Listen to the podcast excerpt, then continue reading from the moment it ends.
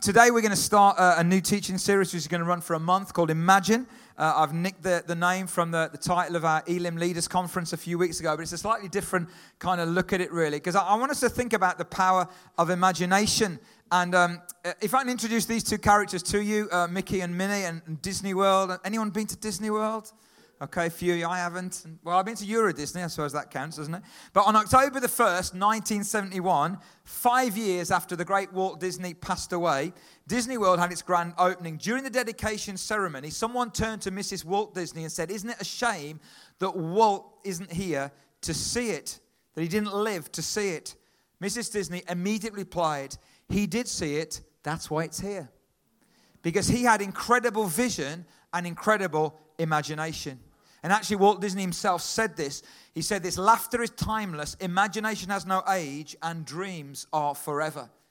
The great scientist Einstein said, Imagination is more important than knowledge. Knowledge is limited, imagination encircles the world. Muhammad Ali said, The man who has no imagination has no wings. And the dictionary defines imagination as to form a mental picture or idea of something, to believe that something is probably true. And you know, but here's the truth, okay? And let me give you a bit of biology at the moment. When you look at the think about the human brain, the human brain is basically left-sided and right-sided, okay? And the truth is that the older you get, your brain function moves from the right side, which is the creative, imaginative side, and it moves more across to the left side, which is the more logical and fact side. It just happens as you get older. So, what happens is that then we tend to live more out of our history than out of our imagination. We're less focused on creating the future, we're more focused on trying to repeat the past. And I think that's sad because I think God is a God of imagination. Wouldn't you agree? And as God's a God of imagination, as we get older, yes, there's some biology that will happen, but spiritually, we should be people who keep living out of our imagination, not just living out of our past. And because God is a God of imagination, I believe that God imagines a group of people that can actually do and be something. And what we want to look at in our first week is this we want to imagine a group of people who could actually change the world. Could we imagine a group of people who could actually change the world?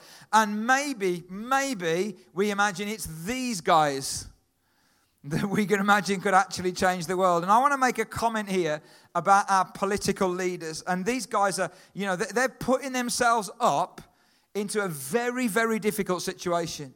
But the reality is, these folks who are asking for your vote, okay, they are not going to change the world. And I'll explain that why, okay? Now, I'm not, I'm not being critical of them. I'm explain that why in a moment. They're not going to change the world because what they can do is they can change laws and they can change policies and they can do stuff which is all important and all really good. But ultimately, that isn't going to change the human heart. And what's going to change the world is when the human heart is changed. So, so we need to remember this week that important though they are, and we're going to pray for them okay? And we're going to do that on Tuesday. Important though they are, they're not going to actually change the world. And all these guys are encouraging us over the next few days to imagine what the country could be like if we voted for them. And they're all encouraging us to eh, believe that if they were elected, that they can actually deliver on what they promised and change the world. Now, let me say a few things about voting. We live in a democracy, so you don't have to vote. That's part of being in a democracy. But here's where I want to say something. I think you should vote. And the reasons why I think you should vote, and I want to give you a few. Voting recognizes that we submit to a political system in our nation which is established by God. Voting recognizes the equality of all people and their right to be heard. Voting is one way we can speak into what is happening around us. Voting is also a way in which we show that we care about other people and what might be happening to them. Voting is a privilege and voting is a responsibility, and not everybody in the world has it. So I want to encourage you this week on Thursday to vote. Who are you going to vote for? That's totally up to you, all right? It's totally up to you. But I really want to encourage us to vote. The Bible says that as well as taking our responsibility by being involved in our community, we must pray for whoever's in office. So, whether you like who's in office on Friday or not, whether you voted for them or not, the Bible is clear. We must pray for those in leadership over us. I'll, let me tell you this it's an incredibly difficult job what these guys are doing. And I want to say a few things about how we handle this over the next few weeks. And I want to say this pastorally as someone who loves you guys, okay? This is not judgmental, this is not meant to be critical. But obviously, with social media, we can now see what everybody thinks and feels all of the time. And the danger with that, as I've been watching it, I was off social media for the two weeks holiday that I was away. When I came back and went onto it, I thought, oh my goodness, I think I'll get off it again. Because to be honest with you, I was a little bit overwhelmed and saddened by the negativity and cynicism from Christians as well as from others about other people who are political leaders. Whether you believe in their policies or not, can I encourage us to speak better of human beings than we're doing at the moment? You know, you have every right to have your say and your view, but if you're a follower of Jesus, you do not have the right to express it however you want. You don't have that right. If you're now listen, this morning if you're not a follower of Jesus, say whatever you like, okay? But if you are, you do not have the right to say it however you want to say it. The Bible says we should guard our tongue. So, so in social media terms, that simply means pause before you post. You know, pause before you post. Ask yourself a question Is this edifying? Is this encouraging? Is this true? Is this helpful? How would Jesus feel about receive or about reading this post that I'm about to put on social media? You know, I want to say, let's resist some of the stuff that I'm hearing at the moment. They're all this. Do you know what I mean? This is both sides of the argument as well. Everyone in this party is this, and they're all this. There's no brains in that party. There's no heart in that party. There's nothing. I'll tell you what, that, I think that breaks God's heart. I think a lot of people, the vast majority of people who go into public service like this, are well intentioned human beings, in my opinion. And yes, they're not perfect, but I'll tell you what, if any of us could do what they do, we should go do it. We should go do it. It's an incredibly difficult job. I just want to say, let's be different to that. Amen? Anyone with me on that? Let's be different to that. Let's speak more positively. Let, us not just say, oh, you're a liar and you're this and you're that and you're the other. And we see that on social media. And I think that breaks God's heart. But back to God. God does have in his imagination the, an idea of a group of people that could actually change the world. And I'll ask the band if they could come back up right now. Because actually, this is the day in the church calendar that we celebrate the day when this group of people hit the world stage. This is the day that we call Pentecost. This is the day when a group of people came onto the world stage that were always in God's imagination, the group of people that could actually change the world. And that's not politicians, as important as they are, it's actually the church. Amen? Listen, guys, last week, last Sunday, I was in Jamaica for a two week holiday with my wife, okay, which I know is great and fantastic. And we met this couple uh, in the hotel who are a Jamaican couple, and they go to a New Testament church, black church uh, as it is, in London and uh, they were retired and uh, they were about to they're about to try and buy a house in jamaica. And move and we became friendly with these guys. And I, I, said to them last week are you going to church? And they said yeah we're going to the church that, that she said that i grew up in. So i said could we come with you? So we went to their church last week. So while you were here for your 75 minute service we went for a service. We left after three and a half hours. And the preacher was still going strong we were the only white people in the building, and I'll talk about that later, but we had an amazing time. So I'm used to that now for this last week. And whenever you said anything, you got 10, you got 300 glory hallelujahs back, okay? So let's just see if we can go for it a little bit more. So in God's imagination, there's a group of people that can change the world, and it's called the church. And uh, over the next four weeks, we're going to look at the book of Acts as we begin to open up this theme of imagining a group of people. Every week it's going to say, Imagine a group of people who. This week we're going to look at it by opening up this idea. Imagine a group of people who could actually change the world. And that group of people we read about in Acts chapter 2. And it says this when the day of Pentecost came, they were all together in one place. Suddenly, a sound like the blowing of a violent wind came from heaven and filled the whole house where they were sitting. They saw what seemed to be tongues of fire that separated and came to rest on each of them.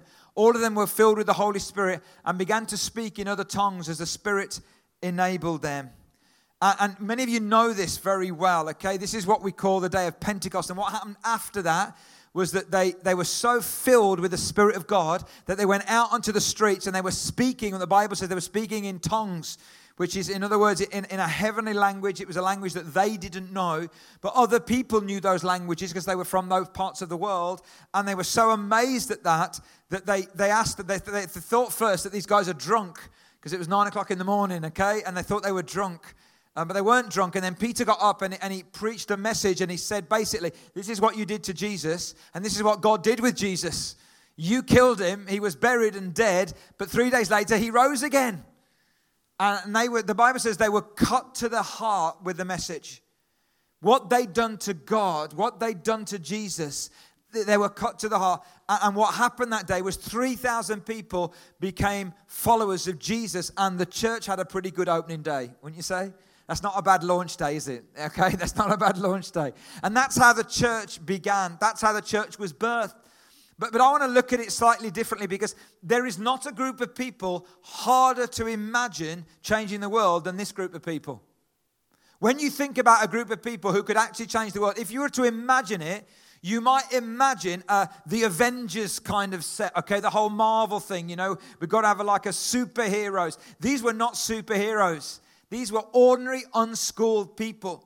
They were, they were followers of Jesus who, who, who, many, who had deserted him, who had failed him, who had let him down. They were kind of felt worthless. They were fearful. They were timid. You couldn't imagine them changing their clothes, let alone changing the world at this point. But when the Holy Spirit invaded them, they were changed. And they became a group of people who actually went out and changed the world. And what's amazing is, is that the church in God's imagination is a church that changes the world. Now, there's something in, in understanding the Bible called the law of first mention which is anytime you hear something mentioned for the first time, is the most accurate representation of that thought or idea. And the first time the word church is mentioned in the Bible is in the book of Matthew 16, verse 18, when Jesus says, And I tell you that you are Peter, and on this rock I'll build my church, and the gates of Hades or hell will not overcome it. This is the first time the word church is mentioned. Now, now this is why it's so important, guys. The word that Jesus uses for the word church is an Aramaic word called ecclesia. But that word was translated into a German word called Kirche, which is about a place where people go to worship. But what Jesus meant uh, in his mind wasn't a place where people go to worship, it was a community of people called out into a purpose. And yes, they would gather to worship, but ultimately, they weren't there just to worship, they were there to change the world. And that word is mentioned 114 times in the New Testament. And when Jesus mentions it here, it's the first time the word church is mentioned. And the word um, ecclesia, a called out assembly, is not a new word. It's a, uh, they understood it in Greek culture, they understood it in Roman culture, and in Jewish culture, they had assemblies of people. But Jesus is saying, My assembly of people is unlike any other on planet Earth. You see, there's loads of different groups of people. You can be part of lots of different things. We all want to be part of something and belong, don't we? You know, how many friends have you got on Facebook? You know, I belong I've got so many friends that you actually, do you know, I recognize, I know this. Some of my friends on Facebook, I don't even know they are. I don't. And if I met him, I wouldn't know they are. That's because I travel a lot and all that kind of thing. You have some like that as well, probably. You would walk past them in the street, you wouldn't even know who they are. Okay? And we all want to belong. And you can be a supporter of a football team, and that's an assembly. You can go to a gym, and that can be an assembly. Jesus is saying, My assembly is unlike any other on planet Earth. Because my assembly is going to be a group of people who actually change the world. Can I get an amen at least? That's amazing. And this is the group of people that Jesus, that God had in his mind. And this is declared, that verse is declared that where Jesus said, On this rock I'll build my church. In Caesarea Philippi, which was the center of the worship of the goat god Pan, it was the center of hedonism and superstition and all kinds of weird stuff. And Jesus takes these young uh, Jewish boys 26 miles away from their home so that in the middle of this context, he can say, And in this place, I'm going to build my church in this ungodly world, in this crazy, chaotic, un, you know, kind of messed up world, I'm going to build a group of people who are going to love me, who are going to love God, and who are actually going to change the world for God. And I still believe that. Hello? I still believe that. After doing this for 25 years or whatever it is that I've been doing, I still believe it. Some days I get up and, and, and, I don't think I believe it. Do you know what I mean? And I look at some stuff and things, but I actually, in the core of my being, still believe that God's plan A for the planet is the church. He sent Jesus Jesus was the body of Christ. Jesus was the body of God on the earth. But when Jesus left, he left his spirit into another body. And the Bible says, and Jesus said himself, who'll do even greater things than me. That's amazing. And when you look at history, you see the Romans, even Roman historians, when they looked at the early church, they said things like this. They said, Look at how these Christians love one another. Women flocked to the early church in their droves because they saw a group of people that lifted up women, not pushed them down, that everything else did in this culture. That's what they believed about the church. And then when you look through history, look at art, look at literature, look at music, look at health, look at education, look at welfare, look at laws. If you took the church out, you wouldn't have a lot left. Because when you look historically at what the church has done on planet Earth, it's amazing. Now, let me say this the church has also done some pretty shocking things on planet Earth as well. And I understand that. And I know that. And I get that. And that's part of the fact that we're fallen and that we're human beings and that things get twisted and manipulated. But when you look at the big scheme of things across the planet and across history, the, the, this group of people that you couldn't imagine changing the world actually did. Actually did. And still are. And it's true today. Do you know over half parent and toddler places in this country are run by the church? We have the biggest network of debt counselors of any other organization in the country. We feed as a church over 100,000 hungry people every single year. If you took the church out of our society, you would know it. You would know it. And this, this, this group of people actually went on to change the world. And there are two major factors in, in, a, in a group of people that change the world. And I believe they're this the dynamic power of God and the relentless devotion of people. I think those two factors, if you boil it all down, those are the two factors that will cause a group of people to actually change the world. It's not all about God and it's not all about us, but it is all about God and it is all about us. It's about both those things together. So I want to look first at the dynamic power of God, and I want to look at this in a macro kind of way. You see, it was the Spirit of God that birthed the early church. You know, I'm talking mostly to Christians this morning. If you're not a Christian, okay, and you, you, have, you might have all kinds of ideas about what church is. And in many senses, we don't do ourselves or God a lot of favors because we've given you the wrong idea of what church is about. I hope that you're here this morning a little bit more of the real idea of what church is all about. And I hope you'll see it and experience it here. But you know, 2,000 years of church history Many, many world leaders have tried to stamp out the church right from the beginning. All the Roman emperors, Nero, Domitian, Trajan, Marcus Aurelius, Valerian blamed the church for all the empire's woes. A guy called Diocletian prohibited all worship and burned all Christian literature. That's just in, in the first couple of centuries. What about the 20th century? What about Ceausescu in Romania? What about Hoxha in Albania? Couple of weeks' time, Simon is going to take a team out to Albania, and we work with a church there on the, on the, on the coast, the Adriatic coast, and I've been there many times. And you know, we, we, we go and, and, we'll sit in a cafe and, and, uh, on the coast there, and Simon and the guys will do that. and just on that hill there, on that cliff, in the late 60s, it was where they took the Christian pastors and they put them in big balls of steel with spikes in, and they rolled them down the hill into the sea and he tried to stamp out all faith, all religion, all spirituality. But Hoxha's gone and the church hasn't. And what about Mao in China? And what about Stalin in Russia? And while we were away on holiday on CNN News, I saw this. Anyone know who that is? Huh?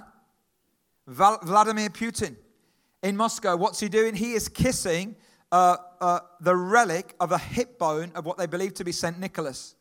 Now, I'm not saying that that's a good thing to do, all right? What I am saying is, as I watched on CNN News, hundreds and thousands of Russians coming and queuing up to look at the relic, the bone of an. I thought, don't you tell me that spirituality is dead. Don't you tell me that after 70 years of communism, trying to stamp out religion, Karl Marx that called religion the opiate of the masses. Uh, don't tell me after all this kind of time that actually deep inside of the human being is a desire for God. Because it is.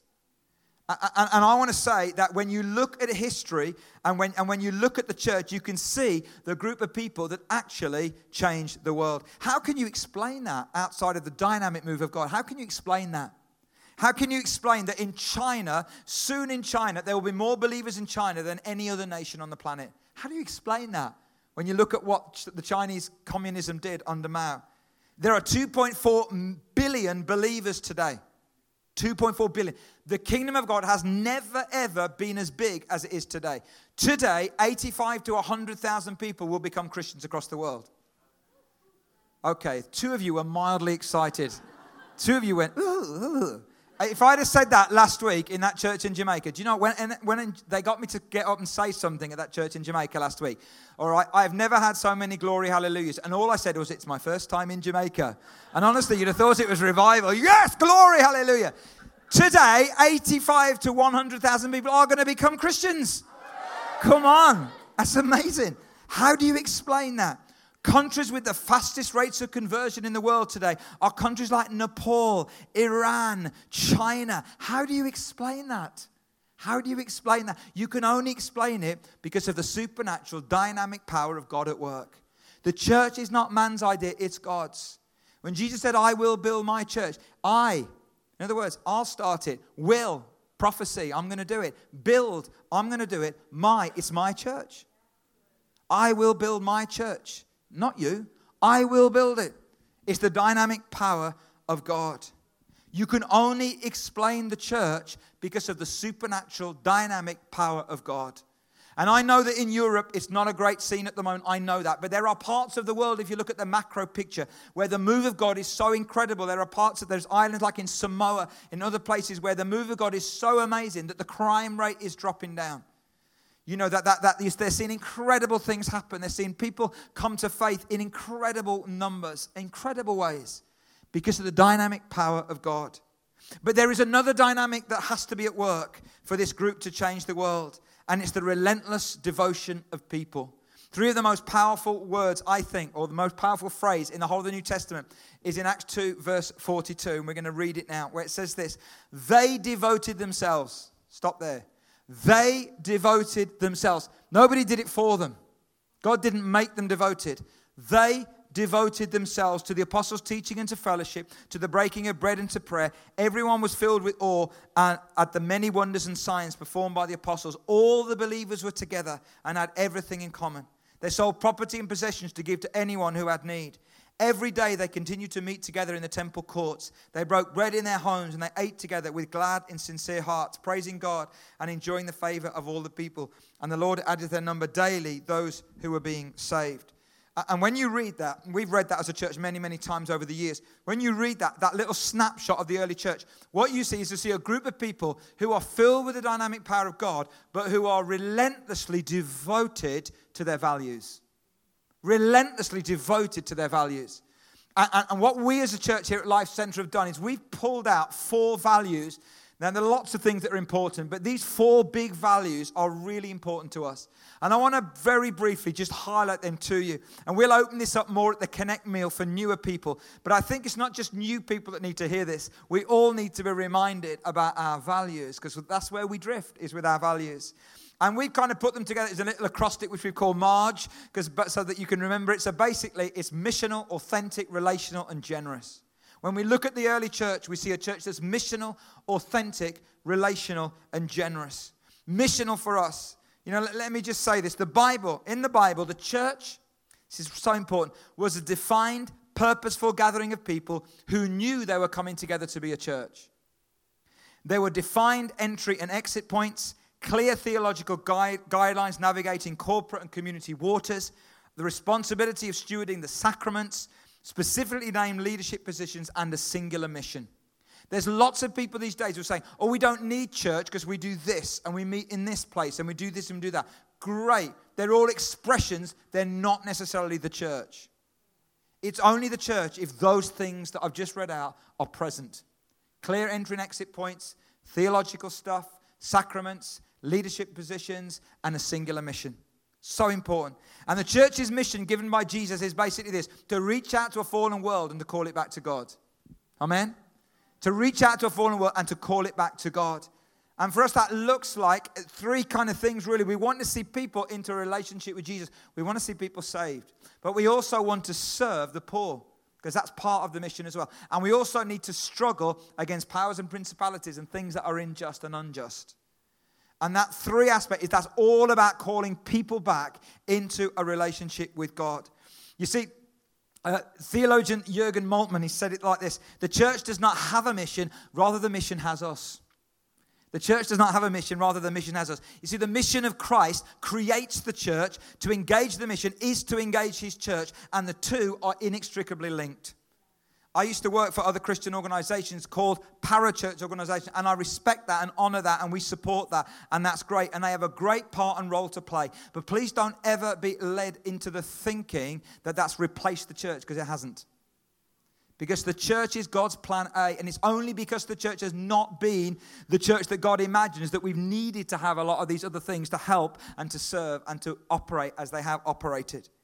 The we don't have a mission, the mission has us. And so, for us here at Life Centre, what that looks like is this we, we believe that we want to live lives that impact and influence our world with the love of Christ in the power of the Holy Spirit. We want to see people come into relationship with Jesus.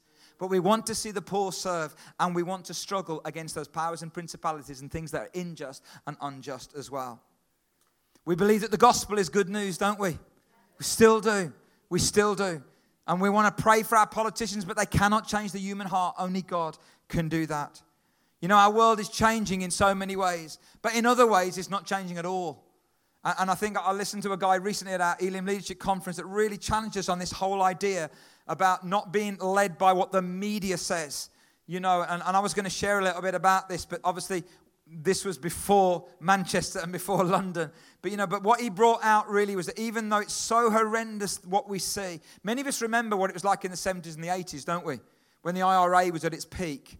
And we remember the devastation, remember the fear. But you see, what was different then to now wasn't the level of terrorism. What was different to them was the level of exposure. We weren't watching things played out on our phone in real time. We were waiting till the BBC did an investigation and then told us what happened. Whereas now you see, and what it gives you the impression is that everything is so horrendous. And we think about world wars and we think about the, the world at war. Uh, uh, uh Jehovah's Witnesses knocked on our door this week that they wish they hadn't, but they did. Bless them. No, sorry. I was very nice and very gracious to them, but I don't think they'll be coming back. Because their opening line was, What do you think about the four horsemen of the apocalypse? Woo, that's a great opening line, isn't it? Don't try that in your evangelism, okay? Anyway, but, but they were basically saying it's so bad, there's all these wars. And I said, Name me two countries that are at war with each other. Name me two. Can you name me two? Not civil war, but two countries that actually are at war with each other. We can't do it. And what we think when we see the media is that everyone's in war. And there's a lot of terrible things happening in the world. I'm not saying that there isn't. But what I'm saying is the media tells us something. It's because we kind of want to hear it. And the way that I'm not blaming the media, the way we receive news through the media now is shaping what we believe about the world. And if you go along that line, the media tells you that the whole world is getting more and more secular and more and more atheistic. But actually, research suggests that 1.8% of the world are actually self declared atheists. That's like if you said to Coke, two out of every 100 people prefer Pepsi to Coke, they'd rip your arms off for that, wouldn't they? Because that's the reality that less than 2% of the people are actually atheists. People have this deep idea of spirituality and this openness. And we have to understand that into that context, that God has a mission. And that mission has a church. And that's us. And we want to become missional people. That isn't people going on mission, that's missional people. That for us, that's everyone, everywhere, every day. Guys, you are missionaries tomorrow, amen? You are missionaries tomorrow when you go to work, when you go to school, when you go to college, because you're helping to call people back into a relationship with God. We want to be missional. Secondly, authentic, living lives of reality before God and one another. For us, that means we talk about real things, we talk about real issues, we don't pretend we've got it all together. You never hear any of us from on the stage that, that say we've got it all together. You often hear the opposite because that's more the truth. So we want to be authentic. Thirdly, we want to be relational, living lives that are connected and collaborative. We believe life is lived better in, in, in circles rather than rows. So we seek to do all that we can through team and through one another. We think that's important. We fight for unity and for oneness at all times. And can I just say to some of you guys and any of you listening on the podcast, I'm aware as I've got back uh, from being away that, you know, there's, there's, there's always some unsettlement around in churches. You know, we, we, we're in our third building uh, in, in 18 months you know, and is the sound isn't quite right for some people and the, the view isn't quite right for some. And I'm aware of all that. But can I just say, can I call you back to your values Okay, we fight for oneness and unity, don't we? And the mission is more important than our preference, isn't it? And lost people who don't give a rip about the music are more important than our own thoughts and our own preferences. We do all we can to help each other through it, but we call ourselves and each other back to our values. Amen? And so we're relational.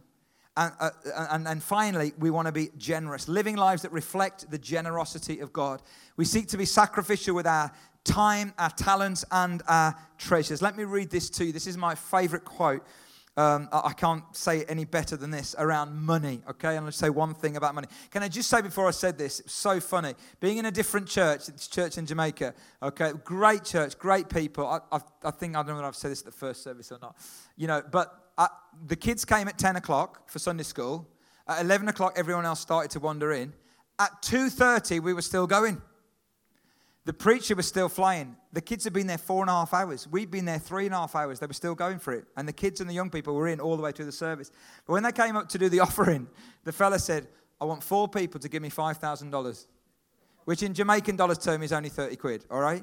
And he waited till they came. And then he said, I want 60 people to give me $1,000.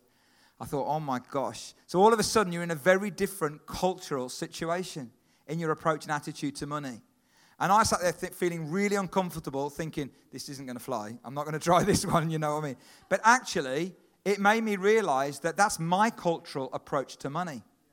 And actually, your approach to money will largely determine what you value. Listen to this. How we use our money demonstrates the reality of our love for God.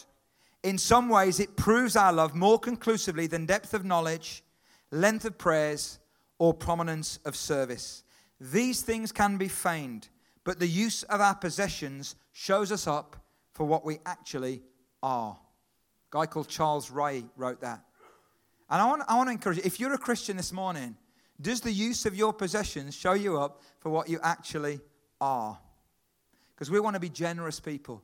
That means generous with our money, but it also means generous with our time and generous with our hearts. One of the things that so impacted me last week at this church in Jamaica, and I'm going to speak about this in a couple of weeks' time, was this that we walked into that church, we were the only white people in the building. And I sat there for three and a half hours and I started to think, how do other people feel who come into our church or another church who maybe they're the only person, or who go into a room where they're the only person and they look around and they say, Nobody else is like me. And can I just say, if you are not from a white British context and culture, we are so glad that you guys are here. And if we've ever, ever alienated you or given you the idea or the impression that you are not welcome, we please want to ask for your forgiveness. Because that is so far from the truth. The day after the Brexit vote, I was chatting to a, an Eastern European uh, girl that I'm getting to know in the town in one of the shops. And I said, How do you feel? She says, Well, now I guess I'm just an immigrant. And I stopped and says, Kelly, you are not an immigrant. You are really welcome here. You may be an immigrant, but you are. That's not who you are. You are a human being, and you are really welcome here in this context and in this culture. And I just say that if you are from another context and another culture, you are so welcome here. We are so glad that you're here. Because what you do is that you actually you, what you do is you actually add richness into our lives that we wouldn't have if you weren't here. Well, we want to be generous, don't we? We want to be a people who are generous, not just with our money, but with our heart and with our space. You know, if you only ever hang about with people just like you, you're going to become so boring. But actually, if you can extend that circle to include other people who are not like you, then you become part of the group that could actually change the world. That's the group I think God imagines. I want to ask the band if they'll come back. Who wants to be part of a group that could actually change the world? I do. You know, if you want to do that, there's two things I want to say. You have a choice to make. You have a choice to make. They devoted themselves. You have a choice whether you stay on the periphery or whether you just attend or whether you really devote yourself and you really step in. And you say, you know, I want to become missional. I want to be authentic. I want to be relational. I want to be generous. You have a choice to make. Are you going to devote yourself? And secondly, you have a promise to receive, and that's the promise of the Holy Spirit. Why don't we stand together? Why don't we stand? And just as we finish on this day of Pentecost, I want us just to really respond to the Lord. If you can start, guys, please. I want us to, to respond to the Lord and, um, and just right where we are, just to say, Holy Spirit, would you come again? Would you come again into my life? Would you fill me again? Would you break out from my life? Would you break the walls down? You know, we all build walls, don't we? Walls between ourselves and God, walls between us and other people. Would you break those walls down? We have a choice. We're going to devote ourselves, but we have a promise to receive. The Bible says in the book of Joel, in those days I'll pour out my spirit on all flesh, young men and old men, young women and old women. And that happened on the day of Pentecost, and it happens every single day since that the Holy Spirit comes. So, Father, we just thank you that there is a group of people that you imagine, that you dreamt about, who could actually change the world. And God, we thank you that because of Jesus, we are now part of that group. God, let us live up to the calling that we've received, I pray. Let us be the people that you imagine, that you have imagined before the foundation of the world. And I pray that today, that we would become a people who choose to devote ourselves to you and to the values that we have. And God, may we be a people who receive daily that promise of the filling and the infilling of the Holy Spirit. And God, if there are walls that we've erected, that we've built between us and you and us and other people, God, let those walls come down because that's what's going to ultimately change the world.